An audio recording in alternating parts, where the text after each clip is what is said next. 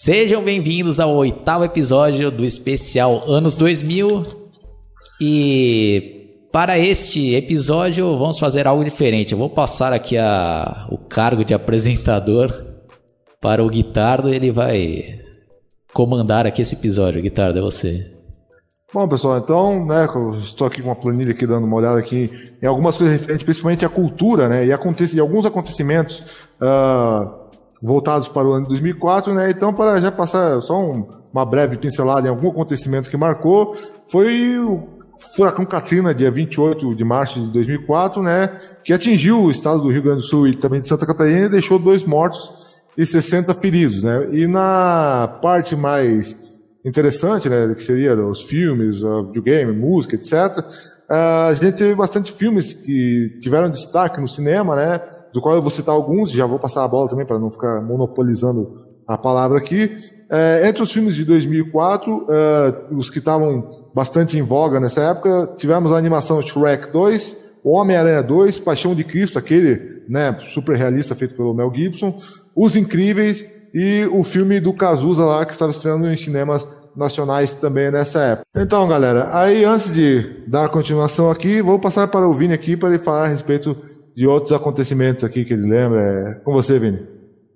Bom, primeiramente, boa noite. Então, um dos marcantes que é triste de lembrar de 2004, que a gente não pode deixar de citar, foi a morte dos jogadores Miklos Ferrer, o jogador húngaro que jogava pelo Benfica em janeiro de 2004, que morreu após sofrer uma parada cardíaca em campo, e também depois, em outubro, com o jogador Serginho do São Caetano, que sofreu do mesmo problema, e a partir daí começaram a fazer aqueles negócios de ter ambulância em todos os estádios, né, por conta disso, já que na época que isso aconteceu, não tinha o socorro médico, e por conta disso aí, o cara, todo mundo acredita que ele morreu por conta da demora do atendimento médico. Agora, voltando ao cinema, um dos filmes marcantes para mim foi Shrek 2, como eu era criança na época, eu era o público-alvo, então aí depois teve o Homem-Aranha 2, só que esse daí eu acabei conhecendo bem depois, só em 2006, né, quando meus pais alugaram o filme. Esse foi um filme marcante para mim, tanto Homem-Aranha 2 quanto Shrek 2 foram grandes sequências. E um filme também que não posso deixar de citar, muito embora eu não tenha assistido na época, foi o início da franquia Jogos Mortais, que começou a partir daí, que começou com o novo alvo do terror, que era o terror gráfico. Alguém aí de vocês chegaram a ver essa franquia dos Jogos Mortais?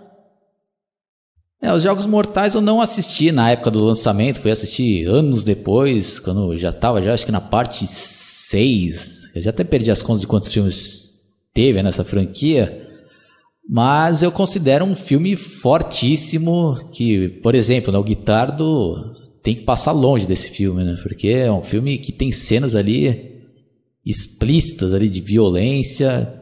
E não é um tipo de filme que eu gosto, né?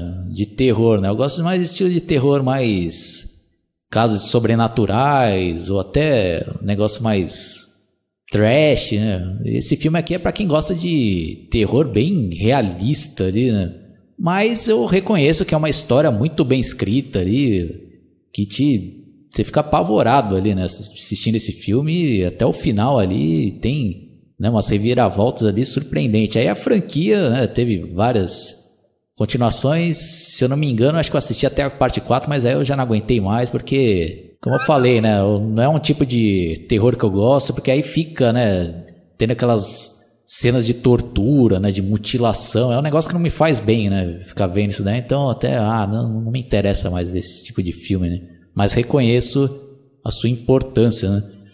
E o Homem-Aranha 2, então, nossa, foi um grande sucesso, né? Porque a gente nem citou, né, que em 2002, né, se não me falha a memória, que teve o primeiro filme, 2002 ou 2003, né? Nem lembro. Você lembra, Vini, quando que foi o... Foi em 2002. Inclusive, até uma curiosidade, né, que esse filme aí, quando os primeiros trailer promocional dele tinha... o Homem-Aranha lá pegando um helicóptero, prendendo entre as torres gêmeas. Esse trailer precisou até ser censurado por conta do ataque terrorista lá. Daí, quando o filme lançou posteriormente, daí, em 2002. Daí depois, o sucesso fez com que tivesse sequência em 2004 e, por último, estreando a trilogia em 2007. Sim, eu lembro que criou toda uma expectativa para esse segundo filme, né? Porque o primeiro filme foi um marco ali, né? Eu considero que foi, né, o início ali dessa fase que a gente está vivendo hoje em dia, né? Porque filmes de super-heróis hoje virou algo grandioso, né? Até grandes atores querem, né, fazer esse tipo de filme, né? Porque antigamente ninguém levava muito a sério, né? Achavam, ah, bagulho só para criança, né? Mas hoje em dia, tanto que você vê aí que o último Vingadores conseguiu quebrar até o recorde lá do Avatar, né, recentemente. E é o filme mais assistido, né? Segundo, né? Sei lá se isso daí realmente condiz com a realidade. Bom, mas enfim, né? Aí esse Homem-Aranha 2 também foi, né? Um excelente filme, também foi um puta sucesso ali. Tanto que muitos consideram o melhor filme dessa trilogia, né? Feito pelo Sam Raimi. Mas eu discordo, acho que pra mim o primeiro ainda é o melhor.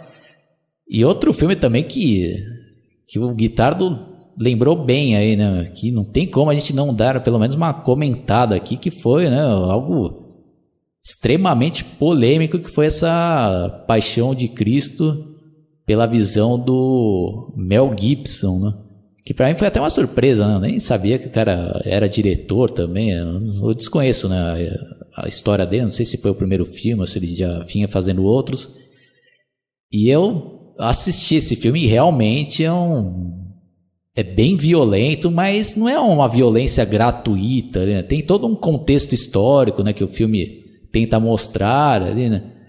Então, eu tenho até que rever esse filme, né, porque eu vi na época lá, mas pelo que eu lembro, acho que ele tenta mostrar aí de uma maneira histórica, né? Não tentando, né, apelar ali só pela fé, né, das pessoas, né, com Cristo, né? Então ele mostra ali, não sei se eu estou conseguindo me expressar bem ali, mas as cenas ali também de tortura ali realmente são pesadíssimas, né? Tanto que tem até pessoas que passaram mal no cinema e muitos não aprovaram, né? Principalmente os religiosos ali mais fervorosos, né? O que você chegou a ver esse filme aí, ô Guitardo? Eu não cheguei a ver, Oswaldo, mas a repercussão foi exatamente essa que você falou, né? Todo mundo, eu vi caso da mulher lá, que uma cena lá muito forte, muito pesada lá, a mulher chegou a gorfar lá no meio do cinema lá, e putz, aí o pessoal também indignado lá, porque era uma visão muito realista, um troço muito, né, sem tanto esse lado lúdico do cinema e tal. Então realmente foi complicado. Mas outro que marcou também, né, como eu era fã do Barão Vermelho e do Cazuza, foi o filme do Cazuza lá, O Tempo Não Para, que estreou nos cinemas em 2004, né? E apesar de ele ser baseado num livro da Lucinha Araújo chamado Todas as Mães São Felizes, que é baseado numa música, né? Depois da carreira solo do Cazuza lá também, chamado Todas as Mães São Felizes, ele pega um pouco leve, assim, né? Ele não vai muito fundo numas feridas que devia ser, apontando mais para umas polêmicas mais baratas, tipo a questão da orientação sexual dele, assim, né? Mas aquelas coisas mais heavy metal mesmo, né? Que são relatadas da época de vida dele, e não são relatadas, e relata também, né? Quando ele contraiu o vírus da AIDS, ele foi, na minha opinião, né, magistralmente interpretado pelo Daniel de Oliveira, que tinha interpretado Malhação, já tinha feito coisas na Globo ali, e ali realmente conseguiu deixar o cara parecido ali, né, com os trejeitos do cara, principalmente depois quando ele contrai a AIDS lá, que o ator teve que emagrecer 300.000 quilos lá, que ficou, né, até com a aparência meio debilitada, infelizmente, né, como já estava o Cazuza na época, né.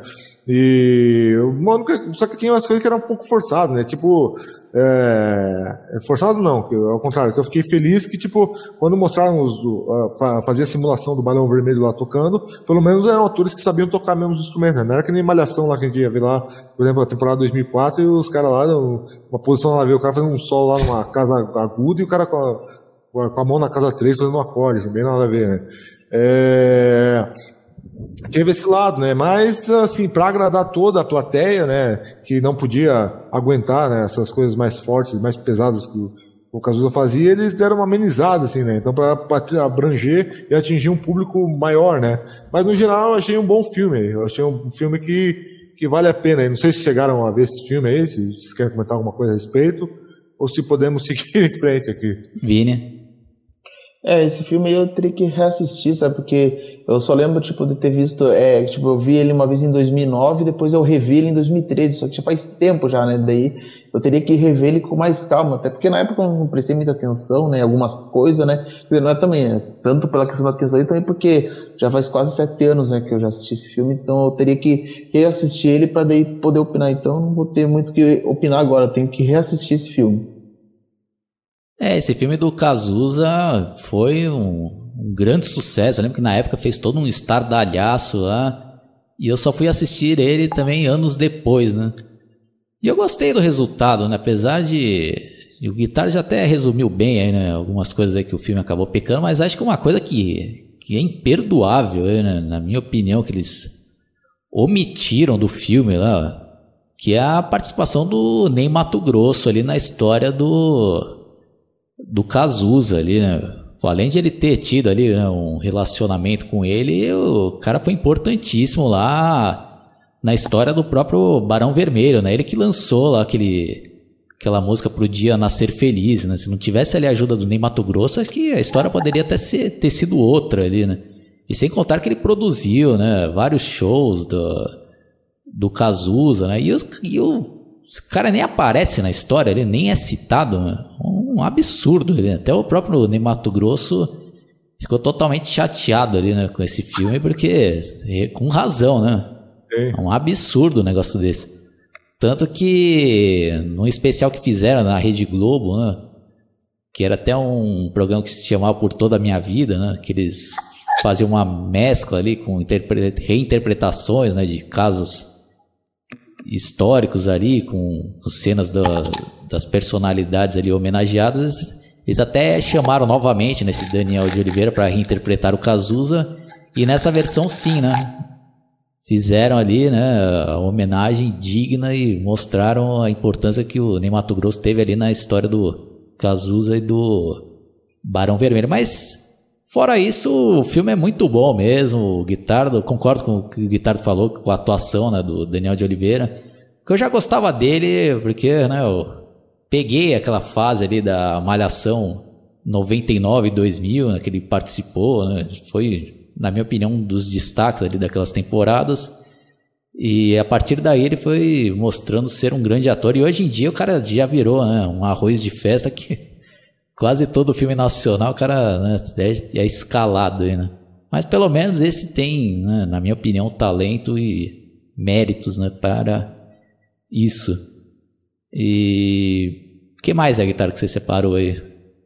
Só antes de eu falar do que mais que tem aqui, eu só queria dar um adendo. Além do Ney Mato Grosso ter sido excluído da história, também o Lobão, né, também excluiu, né? Que o Lobão, independente do que eu acho hoje, das coisas que ele fala, da figura que ele se tornou, ele teve um mérito. Ele teve a questão que ele fez umas músicas, né, com o Cazuza em parceria, né? Aquela Mal Nenhum é dele com o Cazuza, e aquela música lá, Vida Louca, Vida... É do Lobão, na verdade, né? Que o Cazuza gravou também naquele disco ao vivo, Ideologia. E também o cara sequer aparece, não faz nem... nem fede, assim, né? Nem cheira na história, nem é mencionado, né? Então, mas você falou bem, Oswaldo. Eu vou dar sequência aqui. Aí uma coisa que eu gostaria de falar com vocês, aí o Oswaldo falou aqui nos bastidores, nessa época ele já não estava mais jogando videogame, mas aí fica no ar, pergunta para os dois. Tem 2 jogos aí que me marcaram bastante, que saíram nessa época. Um, o GTA San Andreas, 2004, para PlayStation 2, e o outro, o Doom 3, para PC. E na época, esse Doom 3, eu lembro que consumia uma máquina do cacete, e tava anos, né, sem lançar nenhum Doom, né? Desde os anos 90, lá, 96, sei lá, não, acho que 95, depois daquele Doom 2 lá e tal, acho que ficou uns 11 anos, 12 anos sem ter Doom, e aí finalmente anunciaram que iam refazer um reboot, né, um remake do Doom, e pô, aí sim, né, apesar de como o Oswaldo falou, vocês fraquíssimo para filme de terror e para cenas de mutilação assim. O filme ele tem essa pegada, o jogo ele tem essa pegada de filme de terror em primeira pessoa, apesar de que o Doom clássico também tinha muitas coisas, mas o gráfico era mais porcalhão, e depois, 10 anos depois, o gráfico para aquela época, né, era ultra realista, e ele tem uma pegada mais de suspense, né, do que aquele negócio de só sair atirando todo mundo. Então tem os troços lá que de repente tem umas vozes lá, tem um dos inimigos desse jogo aqui também, que é meio impressionante, em que você tá jogando, eu jogava bastante de madrugada, né, então, e no escuro assim, né, e ouvindo pelas caixas do PC, que tem uns inimigos que são uns bebês assim, só com umas asas diabólicas assim, nossa, não, e outros inimigos que tem também, né, que são aterrorizantes, assim, né, também. E de repente, do nada, o cara aparece, assim, e o teu personagem sempre tava segurando uma lanterna, assim, né, e você não tinha como trocar de, tipo, ficar só com a mão, né, na lanterna e pegar a arma. Ou se você pegasse a arma, aí você, sabe, ele apagava a luz, né, então você tinha que ficar meio que atirando até no escuro, assim, um troço meio... na época, assim, né, era aterrorizador. E o outro, esse GTA San Andreas, tem uma história engraçada aí. Eu comecei meu vício em GTA a partir do Vice City, né, que era de 2002, e também na época por causa do PlayStation 2. Eu lembro que até uma vez fiquei de final lá na faculdade, quase que eu não vou, porque fiquei jogando GTA, mas no final eu fui na faculdade. E outro quase engraçado também é que eu fazia aula de digitação nessa época, né, pra digitar só olhando o computador, fazia um curso lá, e tinha uma menina lá que aparentemente, achei que ela estava bem interessada em mim, porque ela deu várias demonstrações e tal, queria que eu fosse ensinar ela a tocar violão lá no dia seguinte, né, porque eu já tinha passado na matéria de digitação. E aí eu dei uma desses caras aí que ficam só em casa, né, e não sai pra fazer porra nenhuma nunca. Eu peguei, em vez de eu ir lá no dia seguinte, eu fiquei viciado no jogo. E perdi uma chance, né, que podia ter pegado a mulher e não peguei, porque eu sei que é meio vergonhoso falar, por causa desse jogo, né. Então é esses jogos aí que me marcaram nessa época. E aproveito, né, aparentemente o Vini caiu aí, deixa o problema pros ossos, chegou a jogar esses jogos, se não jogou. Como o Guitardo comentou aí, essa época aí eu tinha parado de jogar videogames, porque nesse ano aí, especificamente, já tava começando a pegar ali, né, minha faculdade, que eu já tava já no terceiro ano, né, putz, aí tinha prova, trabalho, né, putz, aí, sabe, não, infelizmente os games ali tiveram que dar um tempo. Mas eu lembro bem desses dois jogos aí, porque o pessoal sempre me fala, pô, Zoldo, você não tá jogando isso daí, né? Eu contava essa mesma história, mas além de faculdade também, acho que era um momento que eu já tinha dado uma enjoada, né, de jogar videogame ali, tanto que eu só fui voltar a jogar já em 2012, por aí, né, quando eu comprei um Xbox usado ali, né. E você, Vini, você jogava videogame aí em 2004? Nada? Eu jogava, só que no meu caso não era não era o PlayStation, né? Tipo, o GTA San Andreas, inclusive, eu só joguei ele pela primeira vez lá em 2008. O que eu jogava nessa época aí era o Mega Drive, que eu tinha ganho do meu pai, né? Tipo, isso porque até então eu tinha um Super Nintendo, só que o meu Super Nintendo ele foi pro Beleléu, quer dizer, não o console em si, mas a única fita que eu tinha, que era do Super Mario World, acabou quebrando, e daí eu fiquei sem videogame. Daí, e meio que a gente acha que nós não tinha dinheiro, né, pra comprar outros cartuchos, não sei o que aconteceu, né. Daí o que eu lembro só de ter jogado mesmo era Mega Drive lá, que tinha vários jogos na memória, né. E esse Doom aí, inclusive, eu já tinha ouvido falar, mas eu nunca joguei ele, só o GTA, e isso só em 2008, né. No caso era até aquelas versões lá, eu acho que é de fã lá, que eles fazem lá, que era um GTA com Batman lá, no caso, lá, que eu tinha jogado lá. Esses caras aí que fazem, como é que fazem? Eles mudam a Sprite, né, no caso, né, daí fizeram o jogador principal lá, em vez de ser o CJ, era o Batman lá, que eu tinha jogado, né. Não sei se era o San Andreas, inclusive, né, mas eu lembro que era o GTA, só que era um GTA do Batman. Interessante. Esse mod aí eu não cheguei a jogar, né? E como o Oswaldo falou lá que ele estava na faculdade aí e tal, então vamos relembrar aqui o que marcou na música aqui, vou dar uma comentada rapidinha, que foi aquela banda, né? Outcast, com aquela música Hey, que tinha um clipe, né? Aí era quase que um rap também, né? O cara não parava de falar lá, né? Oh, I got it, Andy, I got it, hey, you got it. Sim, exatamente. Era um neguinho de turbante, eu não lembro direito, mas era um pessoal, né, mais ou menos assim, uma roupa meio rastafari, não lembro, só que faz tempo, mas realmente, e parece que eles até rivalizavam, vieram antes, sei lá, naquele Black Eyed Peas também, né, então eles ficavam bastante tempo aí, passava o clipe da MTV, né, e ficava, como o Zoldo falou, falando meia hora lá de... Você lembra aí, Zoldo? Eu lembro que na época eu achava um porra essa música, né. Que tocava toda hora isso daí, né? E o clipe, eu lembro que acho que era até o cara lá que interpretava todos os integrantes da banda, né? Nossa, em todo lugar tocava isso daí.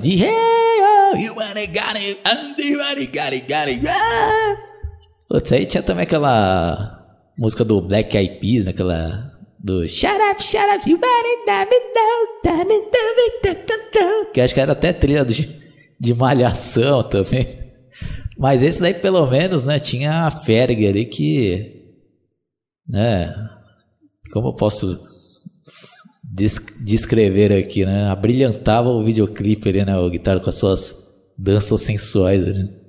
Ah, sim. Outra coisa que eu vi, Oswaldo, eu queria aproveitar, antes de passar pro Vini também e relembrar, que aí eu até peço desculpas, se essa daí fica com menção honrosa da minha parte, que eu vi aqui e lembrei. Foi nesse ano que estrelou também, né, no México, se não me engano, aquele seriado lá, Rebelde, lá, ficou até 2006, e desse seriado saiu, né, um grupo pop chamado RBD, e aí começava aquelas músicas, né, isso é rebelde, só que nessa época, eu só tô citando isso porque tem uma história engraçada também, assim como aquela história engraçada lá do GTA San Andreas, que eu perdi a chance com a menina lá, porque eu fiquei viciado no jogo lá. Tem uma história engraçada porque, assim, eu tava cagando pra isso, sabe, tanto pro seriado quanto pro musical, né? Eu tava pouco me fudendo pra isso aí, né? Na época, né? Eu tava foda essa merda aí. Eu achava que exatamente aquilo, né? A coisa adolescente, eu já tava numa fase adulta, caguei, né? Só que o que aconteceu? Em 2006, eu tinha uma amiga, né? E ela era uma amiga mais nova do que eu, né? E ela ainda tava nessa fase de adolescente, ainda quase virando mulher e tal, né? Devia ter uns 17, 18 anos. E ela gostava aí de rebelde, essas coisas e tal. E eu tinha uma outra amiga com que eu saía que ela era mais mal-humorada, assim, sabe? Porque ela, tipo, ela gostava de rock, de punk, e a gente saía pelas noites curitibanas aí, vendo a cena underground das bandas que estavam tocando, né, na madrugada de Curitiba. E, tipo, aí um dia essa menina aí falou assim, vou te passar umas músicas aí, vou te passar uns MP3 aí de RBD aí, e você pega e você coloca, que naquela época, não sei se o pessoal vai lembrar, era a época do MSN, você coloca no status aí, curtindo muito a música tal, né? Só pra irritar a outra menina, que era minha outra amiga lá. E eu peguei e comecei a colocar, assim, só que aí o problema é que aí, sabe aquele negócio do feitiço virar contra o feiticeiro? Puta, aí eu também tinha um pouco de uma queda por essa minha amiga aí que me falou pra eu sacanear com essa outra amiga. E aí eu comecei a ouvir e comecei a curtir, né? Daí depois, no final das contas, assim, pra resumir a história, não tive mais amizade com nenhuma das duas amigas. Com nenhuma das duas meninas, mas aí acabei gostando, né, no caso, assim, da música, assim, né. Então eu citei só para citar, porque também isso aí foi uma febre ali, né, mas já passo aí para vocês aí, pro Vini, pro Oswaldo aí. Já fica a minha pergunta aí, tanto pro Guitardo como para o Vini, né, se vocês chegaram a acompanhar, né, esse RBD, se vocês assistiam, porque como o Guitardo falou, né, já não era mais o público-alvo, mas eu não tenho nada contra, né. Até pelo pouco que eu via lá, as músicas lá pareciam ser bem produzidas, né? Bem feitas. E eu lembro que foi uma febre mesmo. Eu lembro que a garotada lá, principalmente as meninas lá, eram fãs, né? Comprava, tinha todo o merchandise, né? Então, se você, principalmente o Vini, né, que ele poderia ser o público-alvo, mas não sei se ele assistia. Vocês chegaram a assistir o seriado? Caso sim, se vocês puderem fazer um resumo aí do que se tratava, né? Eu vou pedir pro Vini falar antes, porque eu fiquei muito tempo com a palavra e eu já comento na sequência. Eu não assisti totalmente essa novela, né? Na verdade eu não era fã, né? Mas eu lembro que era uma febre, tanto que na minha escola tinha um monte de gente que era fã, o que tinha de quantidade de pessoa que comprava o caderno do Rebelde lá, sabe? Só, era todo dia falando isso, ou no recreio, e tocava o rádio lá com a música lá, isso é Rebelde, sabe? Era direto isso daí, sabe?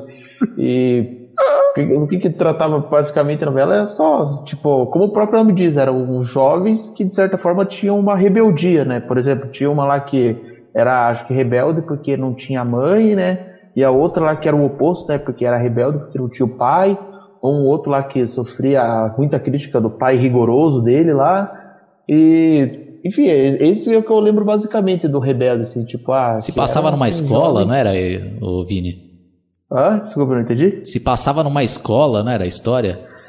Isso, se passava na escola, que tipo, eu acho que, se não me engano, tipo, como eles eram, eu acho que eles acabaram sendo colocados na mesma escola, só que não era uma escola assim, escola rígida, não tinha nada disso, né? Eu acho que daí que eles iam cruzando o caminho, tanto que Essa daí que não tinha mãe, a outra que não tinha o pai, né? Acho que não é porque o pai era viúvo, acho que é porque o pai abandonou a família, certo, né? A outra era porque acho que a mãe tinha morrido, daí, porque as duas viviam brigando uma com a outra, né? Só que enquanto as duas viviam brigando, a mãe dela e o pai dela estavam começando a ficar juntos já, né? Tipo, eles viviam brigando as turras, mas eles já estavam criando química, né?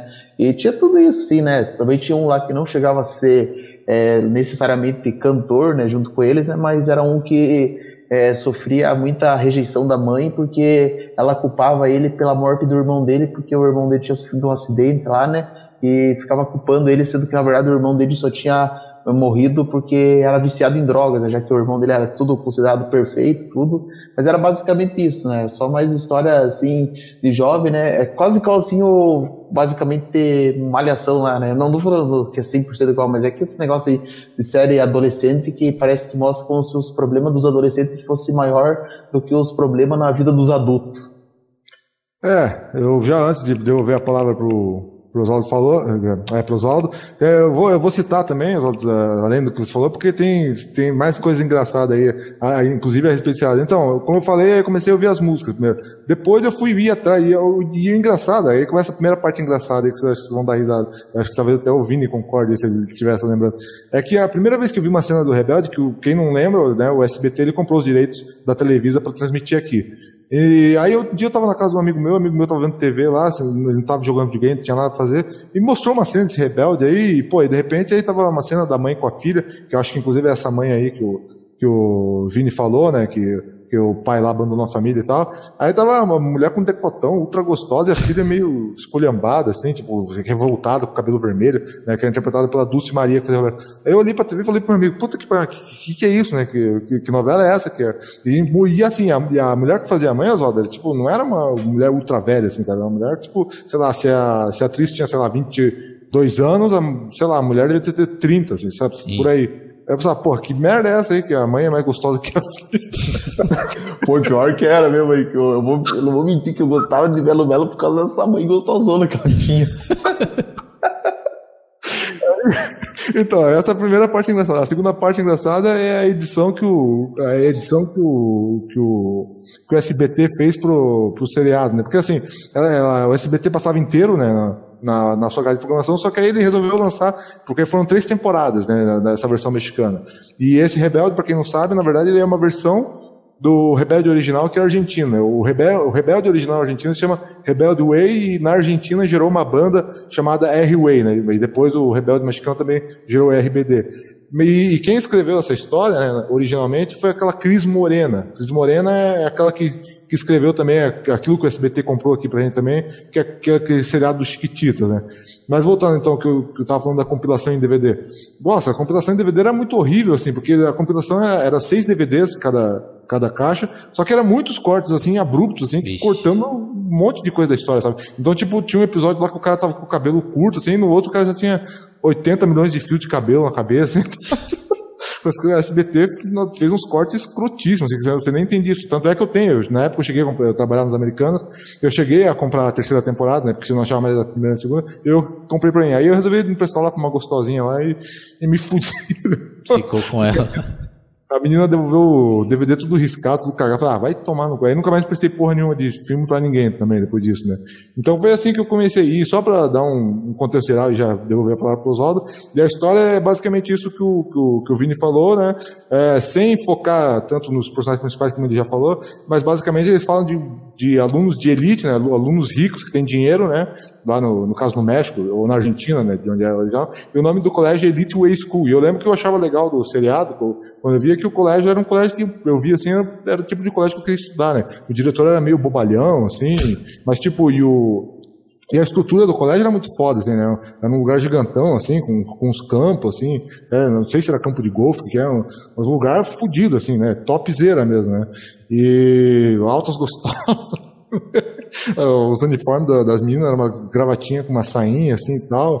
Então, realmente, e a história, assim, até que, como o Vini falou, assim, não era algo assim que você, puta, que história chata do caralho, não passa nunca, como é algumas histórias hoje em dia da Globo, assim, né? Então, realmente, por isso que me fisgou, né, Oswaldo? E realmente marcou uma época. É interessante, né? Então, não era só um programa infantiloide ali, né? Pelo que vocês estão falando, passava mensagens positivas ali, né?